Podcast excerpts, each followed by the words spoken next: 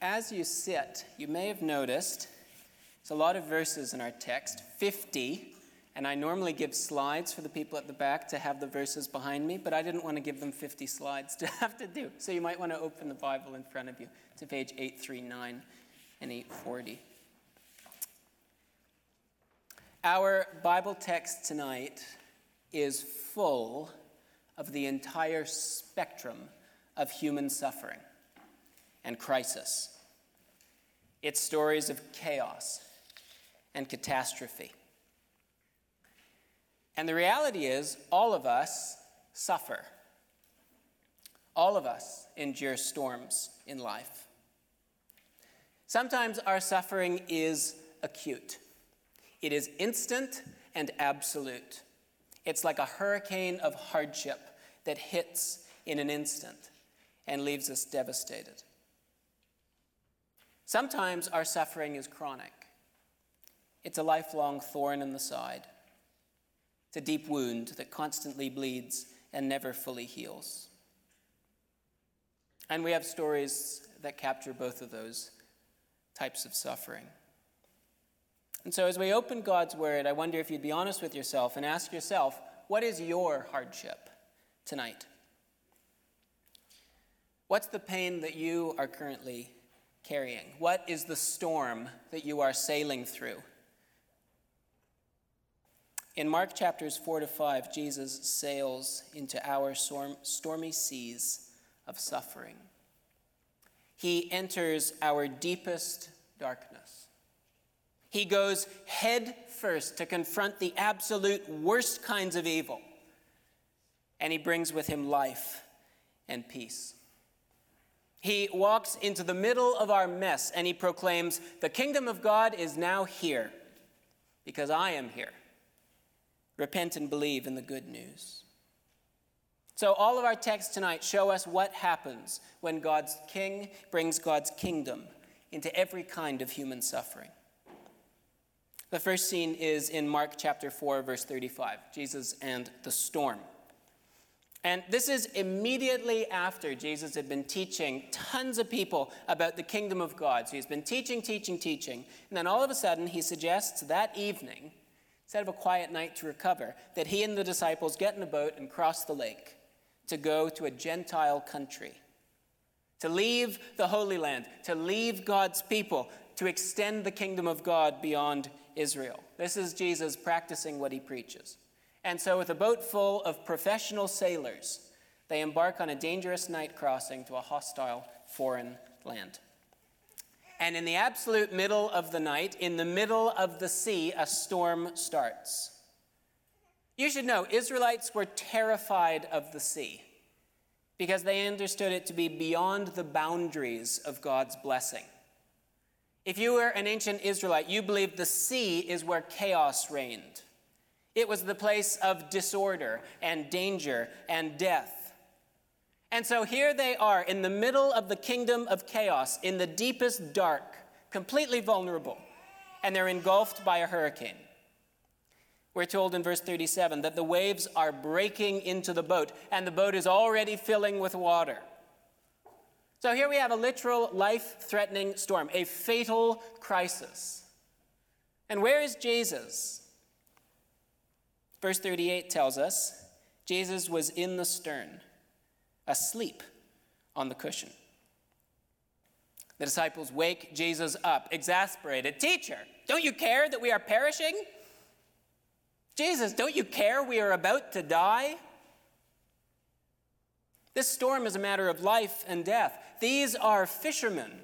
They spend every day on these waters, and they know they're about to die. They know they're past any possible rescue, they're past saving. We're told Jesus wakes up, he rebukes the wind, and says to the sea, Peace, be still. This is exorcism language. In Mark's gospel, Jesus rebukes demons. Yet here he rebukes creation, as if demonic forces are trying to rule over it. The kingdom of darkness reigns over the sea in Jewish thought. It's beyond God's creation, beyond God's order and blessing. It's the place of chaos, of evil, of danger and death. And yet, at the word of Jesus, the winds cease and there's a great calm. Jesus' words bring order that overthrows chaos. The kingdom of God is at hand because its king is extending his kingdom's borders. And then Jesus turns to his disciples and he says, Why are you so afraid? Have you still no faith?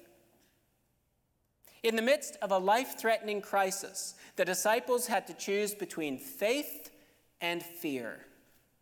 All of us, in the middle of all of our crises, have to choose either fear or faith. Verse 41 tells us, after watching Jesus rule over and rebuke the storm, that the disciples are filled with great fear. Literally, they're filled with the fear of all fears, the greatest of fear.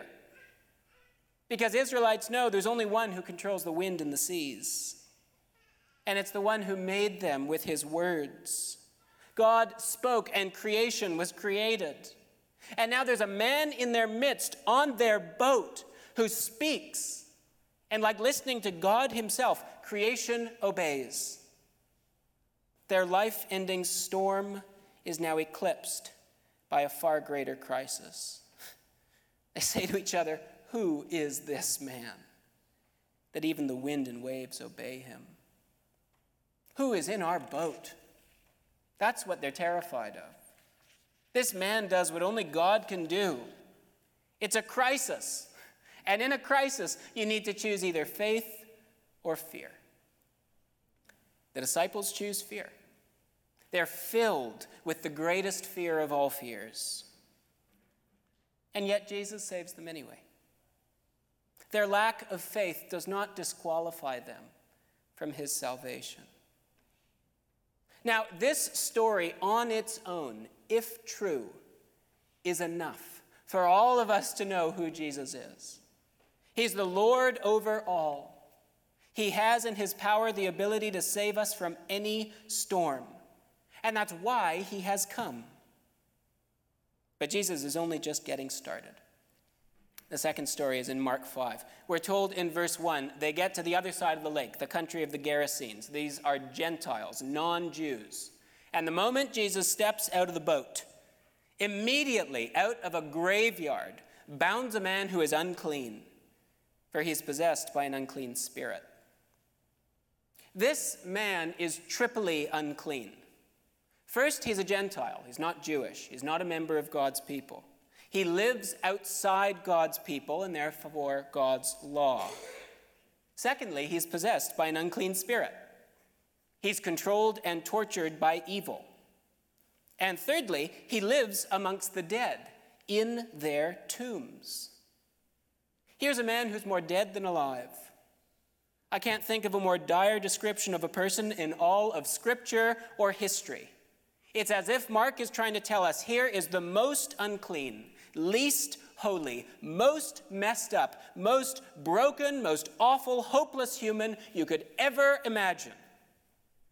There is no deeper, darker pit of the human experience than the hell that this man is living. He's a danger to everyone, including himself. Verses 3 to 4 tell us he's uncontrollable by society, he's unrestrainable by chains. Human power is completely impotent to do anything to help or hold this man. He cries out day and night. He mutilates his own body. He is tortured and oppressed constantly. Now, I don't know your situation. I do not know the pain you are enduring or the storm you are struggling through. But Mark describes this man as if to say, No one in all of history is as hopeless a case as this guy. Jesus asked for the unclean spirit's name that's controlling this man, and in verse 9, we're told the spirit says, My name is Legion, for we are many.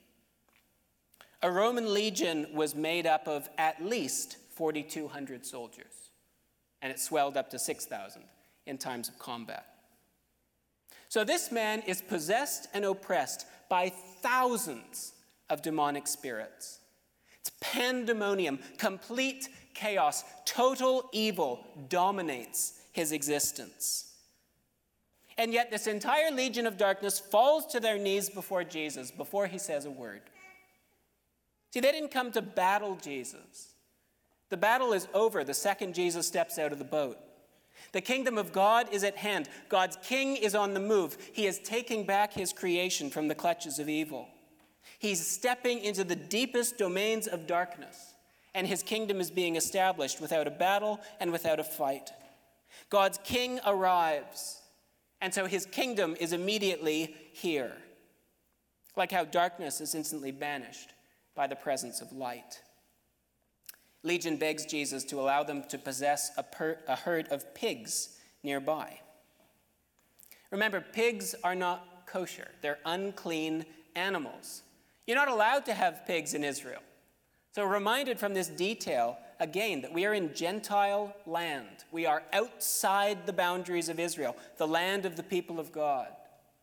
We're told the pigs are possessed, as Jesus allows, and immediately they run into the sea, which we know is the place of chaos. So here's scene two Jesus steps into the darkest darkness, the messiest mess, the place where evil reigns supreme, confronted by a 5,000 demon army. And with a word, the darkness is dispelled. The demons are destroyed. And this hopeless, helpless man is restored to life. How will the surrounding Gentiles respond to the arrival of the King of the kingdom of God? In the midst of their crisis, will they choose fear or faith? Verse 15 They came to Jesus, saw the demon possessed man who had had the legion sitting there, clothed in his right mind, and they were afraid. Fear, not faith. In light of God's salvation, they are afraid. In verse 17, they beg Jesus to leave their region. And Jesus leaves. He won't force himself into the lives of people living in darkness who do not want him. They had a choice faith or fear. They chose fear. They want Jesus gone. And so he leaves. He crosses back over the same lake to the place where he started. Now, think about that for a minute. Why did Jesus cross the lake in the first place? Why did he endure a middle of the night hurricane on a fishing boat, followed immediately by a confrontation with a legion of demons, and then immediately being rejected to his face by an entire nation of Gentiles? He did it to save one man a man who seemed to everyone to be past any human help. He went to extend the kingdom of heaven to show that there is no person who is past his saving. He came to show us that there is no spot on earth too dark, too evil, too far gone for Jesus to bring life with his word. Abraham Kuyper says there is not a square inch in the whole domain of our human existence over which Christ, who is sovereign over all, does not cry, Mine. The kingdom of God is at hand. Christ comes to claim the entire world. His dominion shall be from sea to sea. His righteousness shall flow as the waters cover the sea. His light is the life of all humankind. Of his kingdom there will be no end. Scene three the darkest dark. Back in Galilee, in Mark 5, verse 22, now, a man who is well respected, whose name is Jairus, falls at Jesus' feet, just as Legion did, and he implores him earnestly, full of faith, My little girl is dying. Come and lay hands on her so that she may be made alive made well and live. This man is in crisis. And so he comes to Jesus in faith. We're told Jesus went with him. In verse 25, a woman with chronic bleeding comes through the crushing crowd to reach Jesus. She spent everything she has on medical treatments to no avail. Her condition worsens. She is desperate and she is destitute. She is unclean and she is hopeless. There is no future for this woman, and her present is perpetual pain. This woman is as hopeless a case as the man who is possessed by legion.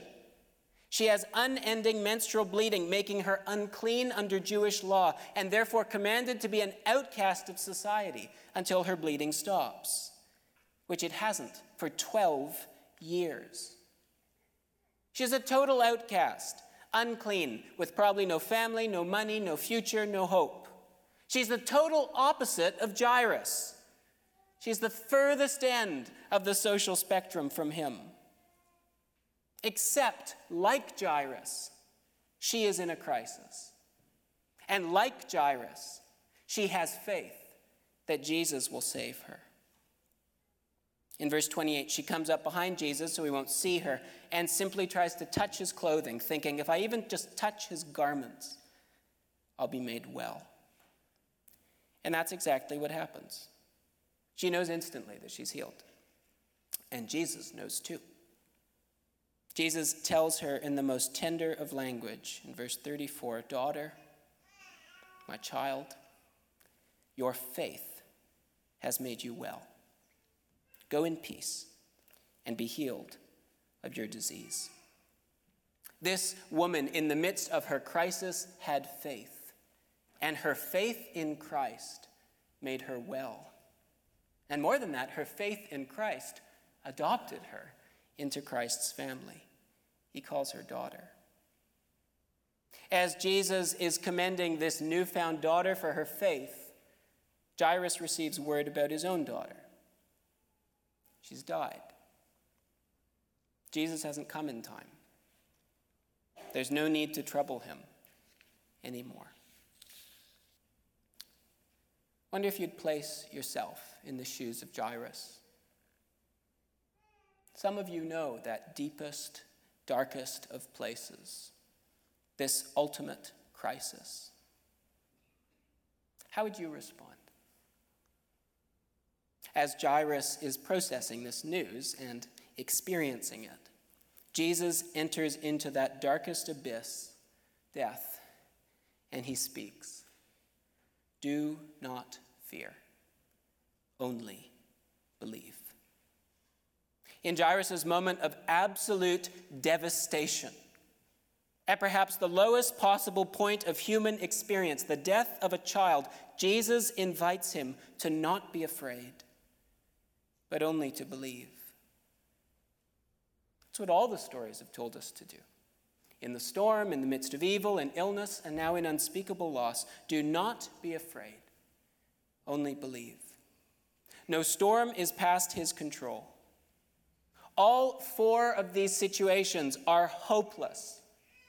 Any one of them would threaten to destroy any one of us, except that Jesus has come.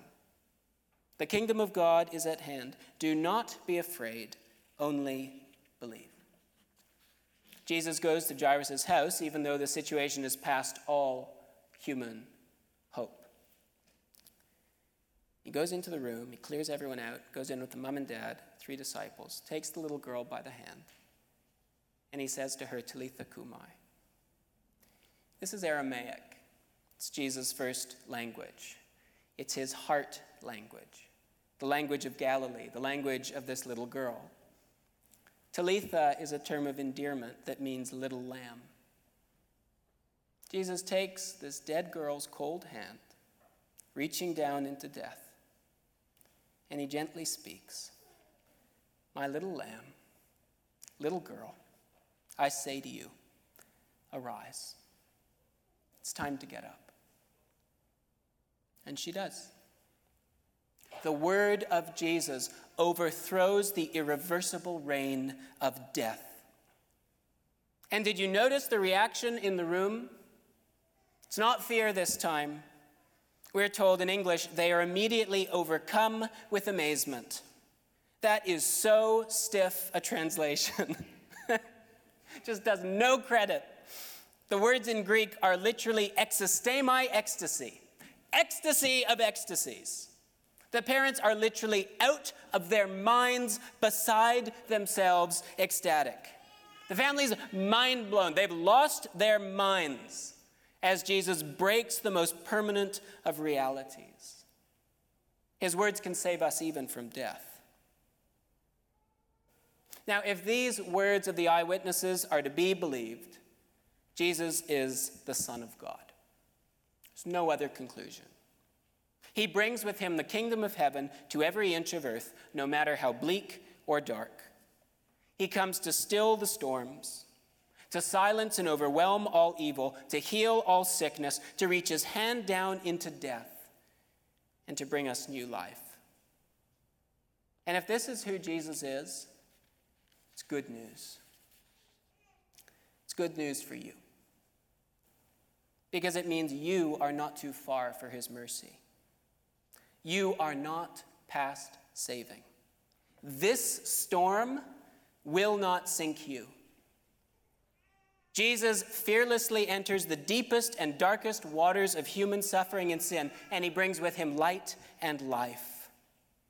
And as the gospel progresses, we see to what depths he will go to save us. This man, who is God's king and God's son, will give himself completely to death itself absorbing all our sin and suffering and sickness upon himself, bearing the cross that all of us deserve because of our rebellion against God and against his kingdom. He gives himself for us, for you, to buy you back, to raise you to life, to heal your sickness, to silence the storms of your life, to bring peace to establish God's kingdom here in our hearts. If you're experiencing any degree of suffering, I imagine we all are, nothing is outside his control. Nothing. Do not be afraid. Only believe. Now, this does not mean that Jesus will end all of our suffering tonight if we believe in him. It doesn't mean that he'll silence the waves that are crashing against us, or that he'll raise the ones we love and are losing or have lost. But it does mean that our crises will not prevail over us, even if they kill us, because Jesus is Lord over even death. He will raise us that believe in him, just like he raised that little girl. Our current troubles will look light and momentary when we contemplate the weight of glory that He's preparing for all of us that will far surpass all of our current suffering. So we don't lose heart, though the world is wasting away because He has overcome the world. I want to finish where we started.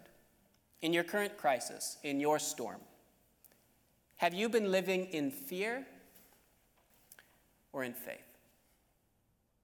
If you're living in fear, what would it look like to respond to your situation with faith?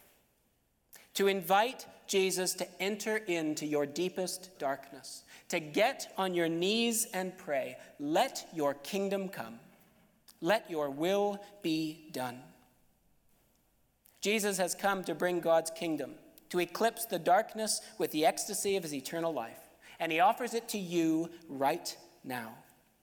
You can respond with fear and ask him to leave, and he will. But if you do, you will miss out on life to the full, on life lived with God Himself. Upon being healed, the Gentile man who is possessed by the legion of demons longs to go with Jesus. He longs to be with Jesus. He doesn't want to be in this pagan land where no one wants Jesus around. But Jesus doesn't let him go with him but rather he says, Go home to your friends and tell them how much the Lord has done for you and how he has had mercy on you. And friend, that's how we who follow Christ ought to respond to this story. This is the call of our King. Go home to your friends and tell them how much the Lord has done for you and how he has had mercy on you. What are we to do in light of who Jesus is? We're to not be afraid of any crisis, but only to believe in the one who has come to save us. And we are to go and we are to tell. To enter boldly into the places of deepest darkness, into the lives of the most oppressed, to look out for the loners, the outsiders, the sick, the dying, those who are past any human hope, and to bring the life and the light of Jesus Christ by sharing his gospel with them. We're told the man went away and began to proclaim in the Decapolis, that's 10 cities, how much Jesus had done for him, and everybody marveled. And friends, they'll marvel at us as well as we share with them the good news of King Jesus. Amen.